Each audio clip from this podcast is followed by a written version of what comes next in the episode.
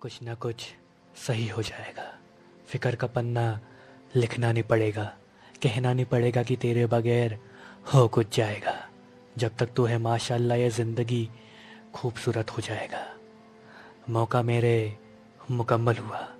बड़ी मिन्नतों के बाद मेरा हुआ। हर हिकायत मेरा हाथ, तेरे हाथ हुआ। फिर वो मुझसे कभी अलग नहीं हुआ।